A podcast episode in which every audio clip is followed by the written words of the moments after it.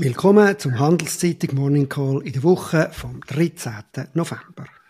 Unsere Namen sind Klaus Wellershoff und Markus Diemeyer.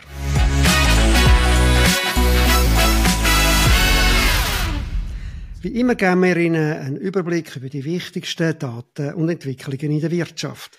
Das ist ja jetzt ein bisschen weniger in der letzten Woche. Guten Morgen, Klaus. Was ist dir aufgefallen? Also die Wirtschaft ist noch schon gewesen, aber es gab in der Tat weniger Daten, die uns aufgewühlt haben, so wie wir das ja auch in der letzten Woche angekündigt haben. Ich denke, äh, die Woche überstand China im Mittelpunkt, wenn man das überhaupt sagen kann. Dort gab es am Dienstag die Außenhandelszahlen. Die Exporte waren wirklich wieder schwach mit minus 6,4 Prozent ähm, übers Jahr gerechnet, Oktober zu Oktober sozusagen. Aber die Importe, die waren ein Stückchen besser mit plus drei. Vielleicht lässt das darauf schließen, dass dann vielleicht doch irgendwann mal was bei der Binnenkonjunktur passiert oder aber, dass es sich um Importe handelt, die gebraucht werden, um dann zu produzieren und denn die Wirtschaft wieder in Schwung zu bringen. Donnerstag gab es dann die Inflationszahlen, die waren noch mal schwächer. Äh, über den Monat Oktober mit minus 0,2 Prozent. Und jetzt ist die Jahresrate auch im negativen Bereich, ganz knapp bei minus 0,6. Und auch die Kernrate ist gefallen von 0,8 auf 0,6. Damit sind wir aber noch, ich würde sagen, klar im positiven Bereich. Und wenn ich gerade gesagt habe, die besseren Importe lassen hoffen, dass in der Binnenkonjunktur etwas Positives passieren könnte, äh, dann ist dieses Absacken der Kernrate sicherlich kein gutes Signal, weil das natürlich auch immer reflektiert, wie stark die Nachfrage ist ähm, und ob die Händler tatsächlich ihre Preise durchsetzen können oder sogar erhöhen können. Und das sieht im Augenblick ebenfalls ganz mau. Und dann ganz am Ende der Woche, am Freitagnachmittag, kam dann nochmal die USA datentechnisch in den Mittelpunkt. Ähm, das ist für uns dann immer schon so um 16 Uhr. Das kümmert da nicht mehr so wahnsinnig viele, aber es ist eigentlich der, eine der wichtigsten Zahlen zurzeit, die da jeweils äh, im, einmal im Monat veröffentlicht wird, nämlich die Umfrage zum Konsumentenvertrauen der Amerikaner der Universität von Michigan. Und äh, die lag äh, im November dann nur noch auf einem Indexwert von 60,4 und ist ein ganzes Stück tiefer gefallen. Wir sind damit jetzt äh, noch nicht ganz wieder auf dem Tiefstand von vor einigen Monaten, aber der, der, der Rückwärtsgang ist sehr, sehr erkenntlich. Und was auch aufmerken hat Lachsen, ist, dass in dieser Befragung Fragen gestellt werden zu der Inflationserwartung der amerikanischen Konsumenten. Die steigt immer noch. Ähm, die Jahresinflation wird jetzt bei 4,4 erwartet, also für die nächsten zwölf Monate. Das wäre ein Anstieg von dem aktuellen Niveau. Und auch die drei, äh, Fünfjahresinflation, Entschuldigung, ist nochmal gestiegen, nämlich äh, äh, da reden wir jetzt äh, über Werte von fast fünf Prozent. Das sind also richtig schön oder nicht schön hohe Zahlen. Ja, die, die Inflationserwartungen ist ja das, was die Notenbanken drauf schauen, zum zu schauen, wie, äh, wie ihre äh, Politik wahrgenommen wird. Und am Donnerstag hat dann auch der, der Notenbankchef der USA, der Jerome Powell, eine Rede gehalten beim Internationalen Währungsfonds, wo dann auf grosses äh, äh, große Beachtung und entsprechende Berichterstattung äh, gefolgt hat, drauf hat. Das, äh, dort hat er nämlich gesagt, man werde zwar weiterhin vorsichtig agieren, aber nicht zögern, Politik weiter zu straffen, wenn dies, wenn das nötig wäre zur Eindämmung von der Inflation. Das ist zwar für sich gesehen eine recht banale Aussage, weil logisch, wenn es nötig ist, macht man es. Trotzdem ist das äh, ist das als ein Hinweis aufgefasst worden, dass es also vielleicht doch nicht vorbei ist mit den Zinserhöhungen oder sogar, dass nicht, da vielleicht doch nicht so bald, wie das erwartet wird, äh, aus Kursen, also aus, aus äh, Derivatkursen, aus Zinsderivatkursen, dass in Kürze die Zinsen wieder sinken, dass das könnte eine Enttäuschung geben. Es hat dann darum auch ein bisschen ein Taucherli gegeben nach deren Aussage, ein Taucherli an der Börse, aber insgesamt bleibt die Erwartung immer noch, dass eben die Notenbank eigentlich doch nicht mehr mehr macht in die Richtung. Vielleicht am Rand ist noch auch äh, oft berichtet worden darüber, es hat eine kleine Demonstration gegeben während der geredet hat. Ein paar Umweltaktivisten sind auf die Bühne gesprungen. Das war eine kurze Geschichte gewesen. Aber berichtet worden ist dann, dass der, der, der, der Jerome Powell, der ja sonst immer sehr korrekt auftritt, Sölli gesagt hat, just close the fucking door. Aber es dann wirklich genau gesagt hat, ist nicht überwiesen, aber einige haben das entsprechend Mittler berichtet. Mittlerweile ist es ja so, dass wenn du was auf dich hältst und du hast keine Klimaaktivisten, die deine Präsentation unterbrechen, musst du dir Sorgen machen. Ne? okay okay, warten wir, bis das bei uns passiert. Sonst sind wir einfach wirklich nicht wirklich beachtet. Okay. Also, dann hat am Freitag nochmal etwas aus der USA, wo, wo, wo auffällig, wir können es unter Wahnsinn der Woche einordnen, aber das funktioniert nicht, weil es, Wahn, weil es ein permanenter Wahnsinn ist, wie viel andere. Das ist nämlich, dass äh, die amerikanischen ähm, Ratingagentur Moody's, der Outlook fürs, äh, fürs Rating, das heißt für die Einschätzung, wie, wie, wie stabil die Verschuldung der Amerikaner ist, auf negativ gesetzt hat von stabil. Äh, das ist noch kein, Up äh, kein Downgrade, aber schon ein ziemlich schlechtes Signal, wenn man daran denkt, dass S&P, also die Standard Poor's, die andere große Agentur, ebenso wie, wie Fitch, die dritte große Agentur, beide bereits äh, die USA von ihrem Höchstrating AAA abgestuft haben.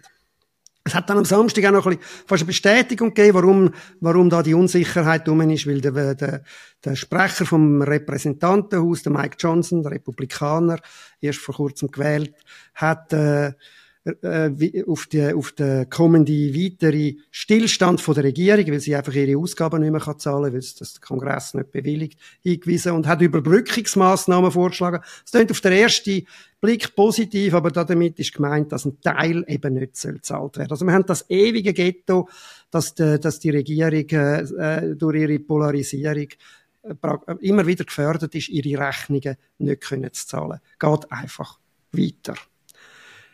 Von der Unternehmensseite haben wir das Ergebnis gehabt von der UBS, wo wahrscheinlich am meisten auf Beachtung gestoßen ist letzte Woche. Die hat einen Verlust von rund 800 Millionen Dollar ausgewiesen. Das ist äh, seit 2017 der erste Quartalsverlust. Ist aber trotzdem nicht so negativ aufgefasst worden. Die, Aktie ist am Dienstag, die UBS-Aktie, um 1,8 Prozent gestiegen, zeitweise sogar mehr als 4 Prozent. Das liegt daran, dass eben, dass vor allem durch, durch Abschreiber oder äh, Belastungen durch CS-Übernahme äh, entstanden ist. Der operative Gewinn wäre um 844 Millionen Dollar gestiegen. Der operative Gewinn vor Steuern, zum genau sein. Äh, aufs Jahr ist die UBS-Aktie immer noch 28 Prozent im Plus. Äh, wenn man die Börse generell anschaut, äh, die ist leicht gestiegen, weiter. Die sind ja in den letzten zwei Wochen schon sehr stark unterwegs gewesen. Eine Ausnahme ist der SMI, der ist leicht gefallen um 0,2 Prozent. Der Europäer, äh, die europäische Börse mit dem Stocks 50, 0,5 im Plus. Die amerikanische, gemessen am wichtigsten Index S&P 500, plus 1,3 Prozent. Und wieder einmal der Nasdaq, Tech-Aktien am deutlichsten im Plus, plus 2,4 Prozent. Aufs Jahr immer noch mehr als 30 Prozent. Und Microsoft-Aktien hat sogar einen neuen Rekordstand, Allzeitrekordstand erreicht mit 370 Dollar. Dann hast du deinen Wahnsinn der Woche schon. Äh, ich habe auch noch ein paar Kleinigkeiten, aber gehen wir zu dir. Was ist dein Wahnsinn von der Woche? Ich habe mich nicht viel aufgeregt. Letzte Woche, Markus, irgendwie ein richtiger Wahnsinn fehlt mir eigentlich, äh, muss ich sagen. Ich habe mich im Gegenteil gefreut, gefreut über die große Demonstration in Paris gegen den Antisemitismus. Da ist angeführt durch Premierminister und Parlamentssprecher aus der Partei von Präsident Macron ähm, der nicht teilgenommen hat, was ich nicht so gut verstanden habe, ist doch eigentlich äh, die, die weit, weit, weitaus überwiegende Mehrheit der politischen Parteien durch die Stadt marschiert und hat Position äh, markiert. Aufgefallen ist dann eben schon leider äh, die Weigerung der extrem linken Partei von Jean-Luc Mélenchon, ähm, daran teilzunehmen. Das, das war befremdlich. Selbst Marine Le Pen äh, von den extremen Rechten hat mit demonstriert und, und irgendwie äh, ist das vielleicht kein Wahnsinn, aber das macht irgendwie betroffen. Äh, ich glaube, wir haben Antisemitismus äh, viel zu lange äh, nur mit rechts assoziiert. Das war für die allermeisten in der Gesellschaft sehr bequem. Wenn es die anderen sind, äh, dann muss man sich ja nicht drum kümmern. Tatsache ist aber, dass solche Vorstellungen in allen politischen Kreisen vertreten sind. Und Tatsache ist leider auch, dass die Linke im Augenblick als einzige den Antisemitismus politisch vertritt. Und das ist wirklich nicht schön. Zumal es ja überhaupt keinen Grund gibt. Also selbst wenn man äh, Sympathien mehr auf der palästinensischen Seite hätte, gibt es ja überhaupt keinen Grund, nicht da mitzulaufen angesichts der Zunahme der antijüdischen Demonstrationen, Gewaltandrohungen, ähm, ich glaube, das ist, das ist so Whataboutism. Normalerweise werfen das einem äh, Menschen links der politischen Mitte vor, wenn man irgendwas versucht zu relativieren von dem, was sie anprangern. jetzt äh, drehen sie den Spieß irgendwie um. Ich glaube, es macht auch keinen Sinn, da nicht zusammen zu, mit den Rechten in einem gleichen Umzug marschieren zu wollen, weil wir in einer Zeit sind, in der gesellschaftlich eigentlich wir alle zusammenstehen müssen. Und die, die sich Demokraten nennen, können nicht tolerieren, dass es Antisemitismus gibt. Ähm, mich erschüttert so eine Haltung und irgendwie lässt es auch am moralischen Fundament der Linken zweifeln. Ja, das ist sicher ein Wahnsinn, nicht nur von der Woche, sondern von der ganzen letzten Wochen, äh, wo wir sehen, wie es weitergeht. Ich kann weniger bedeutend im Vergleich dazu meine Wahnsinns und auch nicht, vielleicht auch nicht so überraschend. Letzte Woche hat das Unternehmen WeWork Konkurs angemeldet. Vielleicht haben äh, einige die Serie gesehen, sehr gute Serie mit dem Adam Driver und der Anne Hathaway, wo die, wo das Ehepaar Newman gespielt hat, oder Neumann. Äh, was da der Wahnsinn ist, man hat ja das Gefühl, wenn jemand so sich äh, aufpolstert und, äh, und äh, eigentlich am Schluss äh, einen riesen Verlust produziert hat, dass er dann da irgendwie selber betroffen ist. Aber wenn man genau anschaut, ist der Adam Driver, äh, nicht der Adam Driver, sorry, der Adam Newman immer noch Milliardär, trotz der, äh, dem totalen Scheitern von seinem Unternehmen WeWork. Äh, dann vielleicht ein zweiter Wahnsinn. Ja, wir haben ähm, gegen Ende Woche gehört, dass die Wirtschaftsverbände die OECD-Mindeststaatseinführung, Mindest, Mindeststeuereinführung rausschieben. Ich finde, sie haben recht. Es zeigt sich einfach da in dieser Geschichte. Wir haben das äh, äh angenommen in der Abstimmung in der Schweiz. Das macht auch Sinn, dass man sie angenommen hat, weil man sonst einfach benachteiligt war.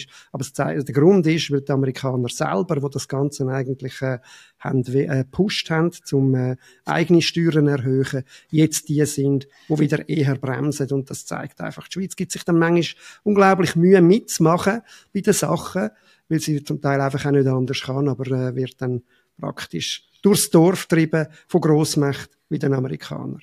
Das ist mein Wahnsinn oder einer von der Wahnsinn von der letzten Woche gewesen. Zu, zur Selbstverteidigung kann man vielleicht anfügen, dass wir natürlich auch relativ komplizierte politische Prozesse haben mit der Volksbeteiligung.